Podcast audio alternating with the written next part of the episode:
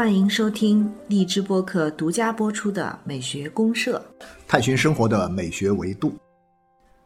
啊，各位亲爱的听众朋友，大家好！啊，我是生活美学观察家小明老师，我是可可老师，欢迎大家，欢迎大家。可可老师，好像再过两天刚好是一个这个国际上的一个世界遗址日，是不是？对对对，他那个叫呃国际古籍和遗址日。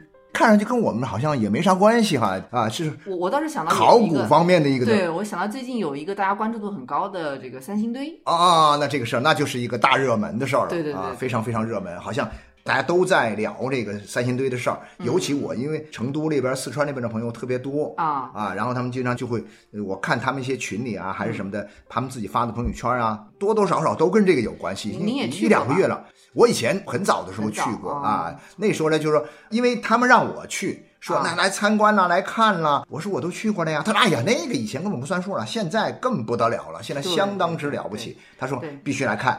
我现在还没时间呢，我是呃春天呢一般是往东边走啊，去江南啊，到了秋天以后我再去他们那儿看啊。没错没错，从去年开始，因为他又在不断的挖掘嘛。对对对，好像又重新挖掘了好几次。应该是加起来可能有八个坑呢。啊，就以前好像最早的时候呢是挖了两个坑，两个，现在又挖了六个坑。对对，好像还有好多坑要挖。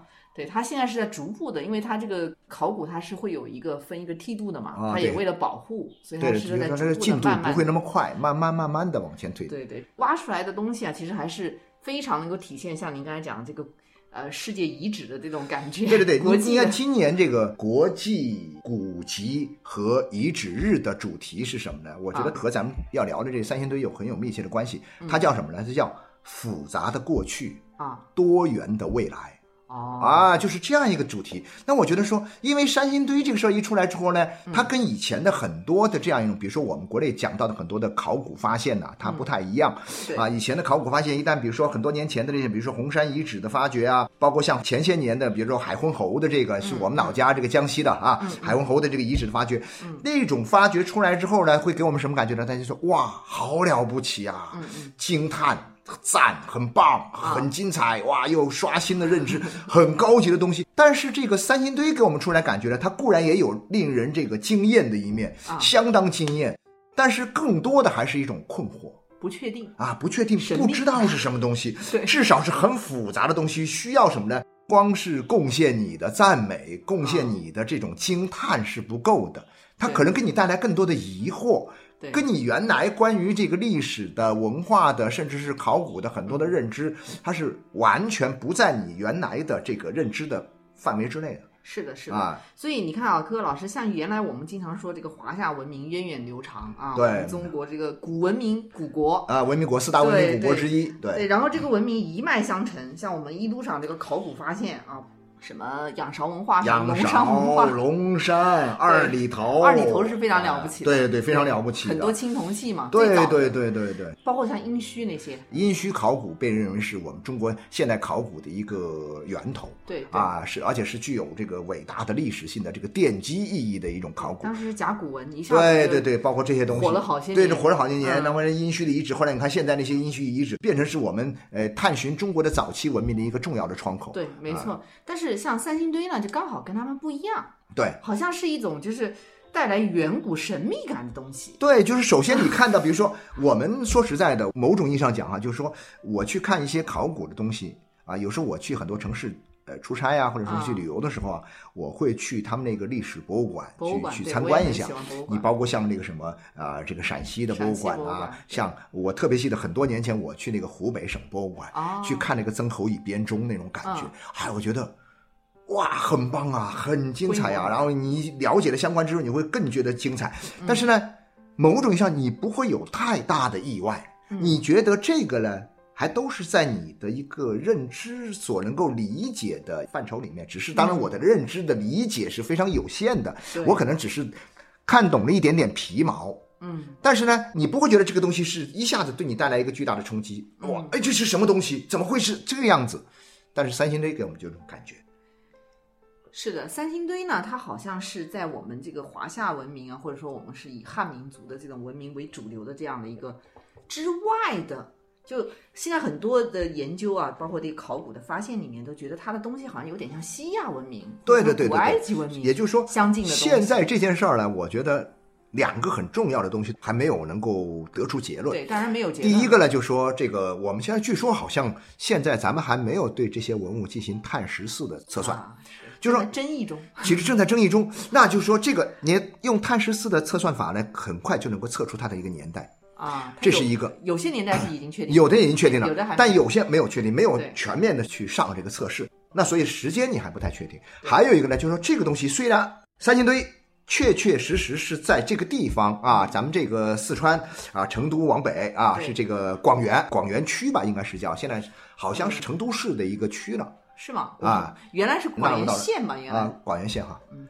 啊，对对，那现在不管，反正总之这个地方呢离成都很近，成都人觉得这就是我们成都的一张王牌。啊，对对对对，就是说他们觉得这个是一张非常响亮的城市名片，因为以前讲到成都的时候，一张最响亮的成都名片呢是熊猫哦。啊，然后呢现在是三星堆这事儿，很多年他们一直在说，但是原来只挖了两个坑，很多事情还搞不太清楚。啊，东西还不是特别多，还不够炫，所以说他们还是比较低调。啊，但现在挖了这么多出来之后，成都人说，那我成都的第二张名片已经是铁定无疑，就是三星堆了。它是真的很牛，古蜀国的文明，对，但是这个东西虽然这个古蜀国确定在这个地方有这么一个遗址啊，挖掘出这么多的成果，但是这个东西是从哪来的？怎么会在这个地方出了这么个东西？怎么消失的？又怎么消失了？后来又没有延续。对，就这种东西，按说我们讲到历史，它有一个延续感，嗯啊，它没有延续，就很奇怪。充满了谜语。呃，谜语。所以说我这要听音乐呢，我也没法听很明确的音乐，所以我只能听一些带有科幻色彩的音乐。对，啊我们也来一个跟它这个神秘能够配呃，合。对对对，能有点神秘感的音乐。今天我们就来欣赏一下这个英国作曲家霍尔斯特的啊，行星组曲行星组曲，对对对，哦霍尔斯特他写的很多的曲子，但是就是这个行星组曲留下来的，差不多也就刚刚一百年出头吧，啊，就是差不多是在一九一几年的时候出来的。九一四左右。啊，一九一四一五年左右嗯哈、这样一个时候出来的，有七首曲子，每个曲子写一颗行星，对，啊，一共写了七大行星。嗯那第一个呢，就是什么呢？就是那个火星。火星其实大家都很熟悉，这个不是说大家很熟悉火星，嗯而是很熟悉火星这首曲子，因为它是什么呢？因为是这个《星球大战》里面的这个这个主题音乐，对用的是这段，所以呢这段也特别有名。所以呢，啊我们就先听一个相对比较明确的、比较有名的这个火星的这个组曲啊这个火星呢被作曲者啊霍斯特他称之为叫什么？叫战争之星。所以我们来听战争之星放在第一个啊，放在第一个嗯啊。好，咱们就先欣赏一下。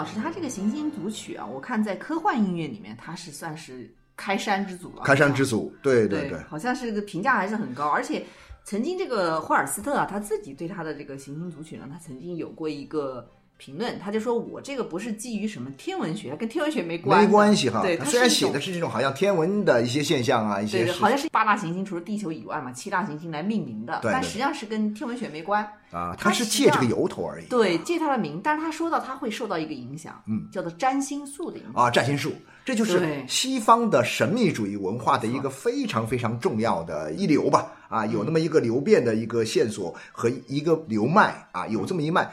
占星术这个东西其实是从什么古希腊时候就开始有了，到了中世纪就达到了一个非常显赫的这个位置，是然后后来始终没消失。对，我觉得它始终就是表现的是有点像神秘主义的这种音乐特色在里面。嗯，因为这占星术，包括他最后一首那个，我们最后也会给大家听一下这个海王星，它其实体现的都是有这种神秘主义的。对，它海王星的标题就叫神秘主义者，哦，对，神秘主义者，对对对对对，它标题就是神秘主义者。所以科科老师，我们今天可以从这个三星堆啊，这个来聊一聊这种神秘的，神秘主义的文化，哎，还有这种审美体验。或者说这种审美主义的文化，到底跟我们的生活应该建立起 一种什么样的关系啊？对对对，就好像我们为什么会有这么高的一个关注度，大家都去关心三星堆，对都去关心三星堆文物呢？对，没错。其实哈，文物呢，说实在的，当然是文物是好东西啊啊，是国宝，都是属于国宝的这个范畴之内的东西嘛。嗯那大家其实关心文物，我现在想有很多其他的文物也很棒，为什么大家其实也没有像关注三星堆这样去关注他们呢？对，关注度很高。那是因为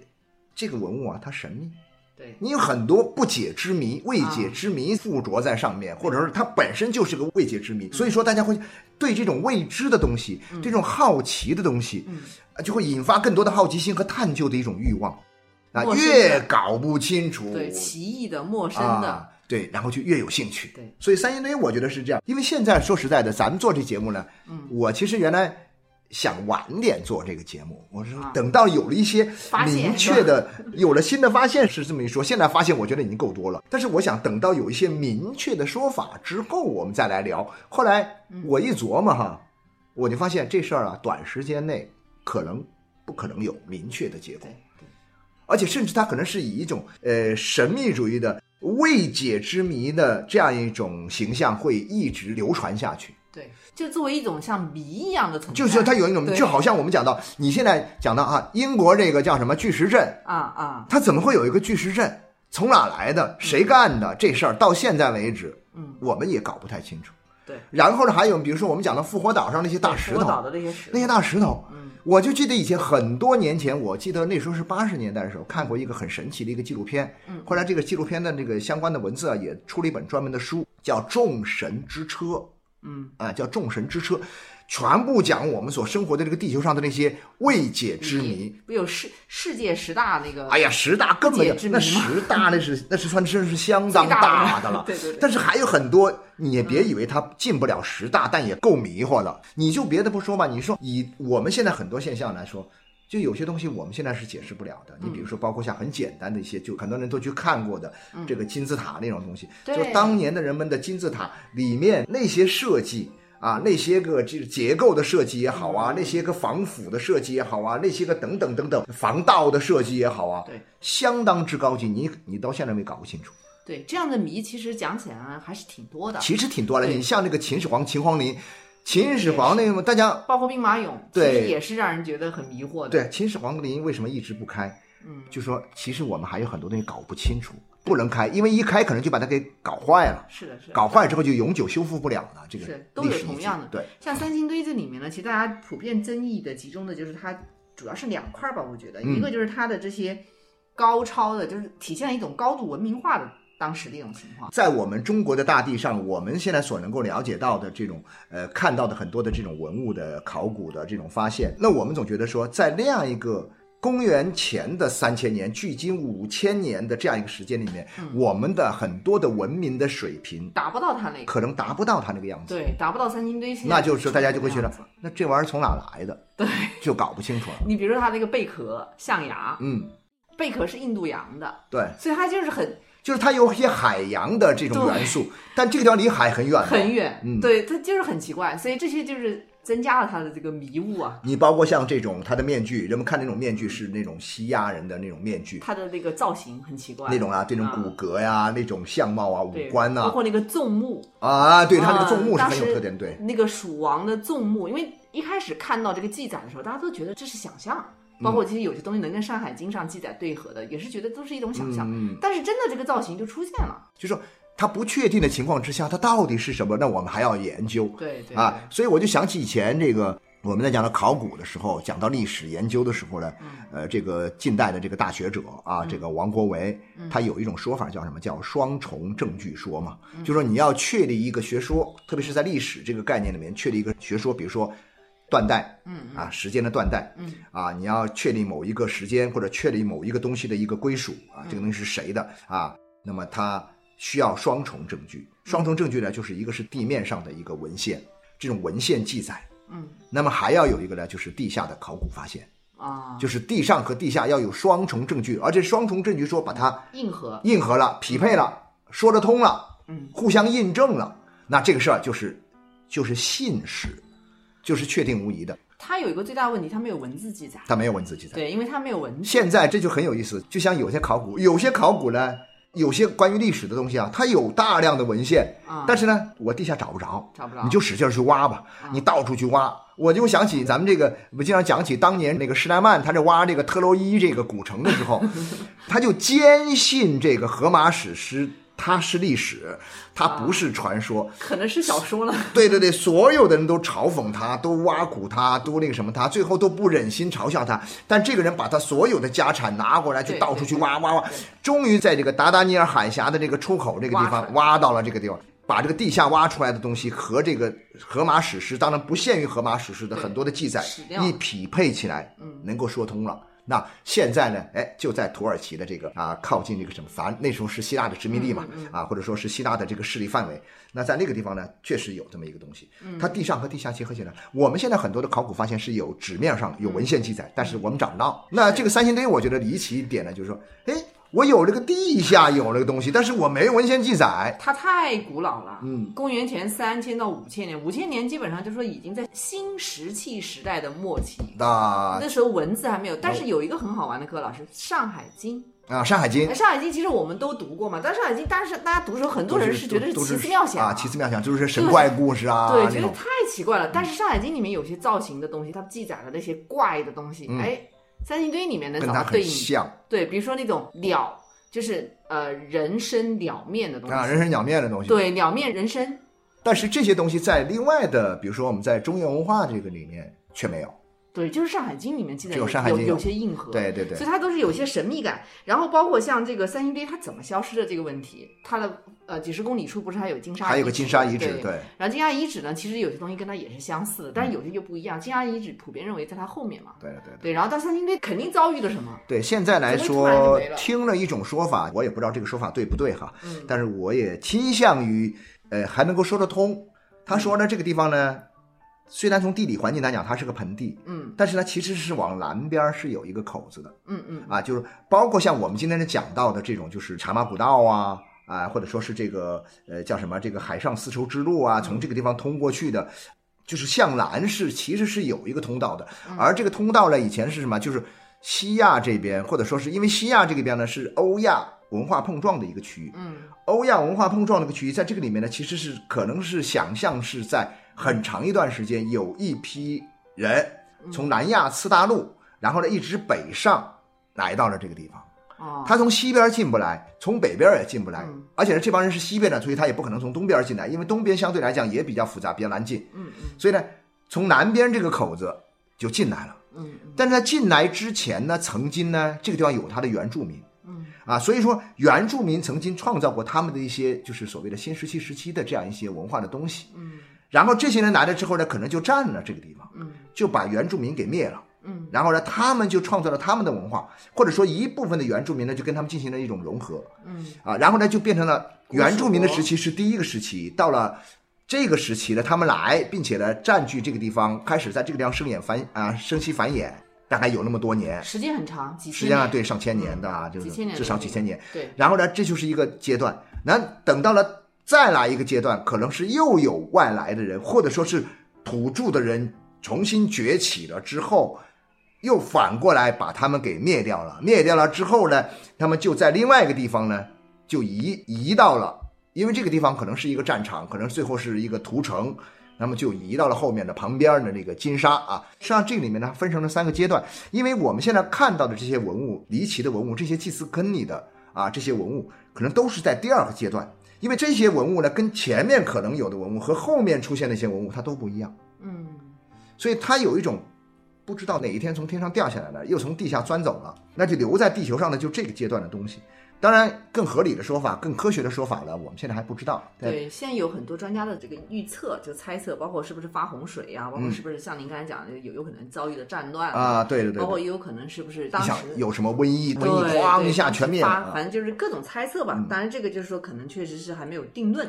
但是我觉得这个里面，在我们从这个生活美学角度来讲的话，有一个特别有意思，就是我们还是回到这个神秘美学啊，对，就神秘主义的这种美学体验。其实我觉得这就恰恰是它好玩的地方，搞不清楚呢，越搞不清楚那。我们就越好奇，我们就去 各种想象啊，各种去按照自己的东西去这个理解啊，和你的愿望啊，你的东西去想象。而且神秘主义它这个呢，在西方的这个艺术啊，包括哲学发展上都是很有渊源的啊，太有渊源了。对对，本来神秘主义它可能很早，古希腊时期就已经其实就有有这样的说法，对。但是它一开头应该是它应该是跟神学、跟宗教有关。对，它其实是这样哈，就是我理解是。就说古希腊的文化里面，它实际上是强调了什么呢？强调的是特别强调人和自然关系当中的一种理性的成分在里面。就说我们要搞清楚，通过我们的一种人类对自然、对世界的这种理解和认知，我们要搞清楚很多事情，然后通过科学的方法啊去做很多的事情。这样来说的话呢，就是古希腊那个时代呢，就说。它事实上，它处在那样一个环境和那样一个时代里面呢，确确实实有无数多的神秘的东西围绕着它。嗯，因为那时候人类其实都是一样的，早期都是。但是呢，古希腊呢，他就开始追求一条通过理性的方式去探究这个世界的科学和逻辑发展之路。嗯，那么在探寻之路过程当中呢，他就必然要遇到我们讲的，那有很多事儿你解决不了怎么办？对，你认识不了你怎么办？对，所以转向另外一个，所以它就会有另外一个转向的，有点像唯心的啊，就是它一定就是说唯物主义、唯心主义，可能就就是按照这样两条路就出来了。对，这其实我觉得挺有意思。它这个神秘主义这个词本来就来源于希腊语，而且这个词希腊语的原本的意思你知道什么吗？是闭上眼睛啊，闭上眼睛。对，就是说你有时候我们所见所看所去触碰的东西，它是没有办法能够。帮助你认识他的啊，这个时候视觉其实是有巨大局限性的。对，这个时候就闭上眼睛干什么呢？用心去感应，所以它是一种唯灵论啊，叫唯灵论。这里面也很有趣在哪里呢？以前有人就问啊，问一些学者啊，研究这个古希腊文化史的学者，就说现在为止，这个有没有一些确切的证据能够证明或者能解释得了，为什么荷马史诗的这个荷马是一个盲诗人，是个瞎子？嗯。他是天生瞎了，还是后来生病瞎了？怎么瞎？还是他自己把自己给弄瞎的？啊啊，就不知道。那这个一些学者就觉得这事儿确实是个问题啊，但是呢，我们又证明不了啊。所以呢，他们通过一种方法来解读说，河马之所以是瞎子，是因为他不需要看见，他希望在一种闭上眼睛，闭上眼睛，就是说，所以说您说这个闭上眼睛，我理解大概就是这个意思，就是我闭上眼睛之后呢。那我可以，也许我开启了另外一只眼睛，这就是心灵的眼睛，来自于啊，对对对。那么这样的话呢，这就带有神秘主义的倾向。神秘主义倾向，对，没错。你看神秘主义倾向的一些代表性的这种表现，比如说像瑜伽里面那种冥想，嗯嗯嗯，对，包括像这种占卜一些什么星象说呀。冥想的时候我没冥想过，冥想的时候是不是都得闭上眼睛？我冥想过啊，你是不是闭上眼睛？对呀，那会睡着吗？不会啊，不会睡着，不会。他那个冥想，他其实是这样，就是说。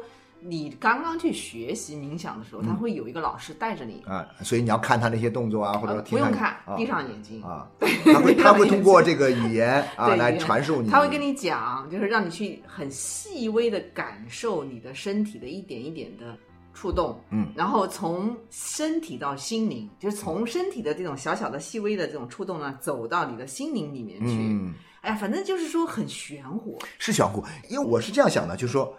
我们其实人和这个世界的接触啊。第一个接触哈，都是通过五官，对吧？对对。主要的五官里面最强势的一个器官呢，就是眼睛。对。啊，所以我们对这个世界的认知，其实首先是建立在我们的视觉经验的基础之上的。对对对。然后包括听觉、包括嗅觉等等这些方面哈，触觉哈，很多东西就构成了我们对这个世界的一个初级经验。然后呢，后面就不断不断的发展，然后都是随着包括像科学发展等等等等，越搞越厉害了。其实越搞越厉害之后，其实就是脱离我们的感官。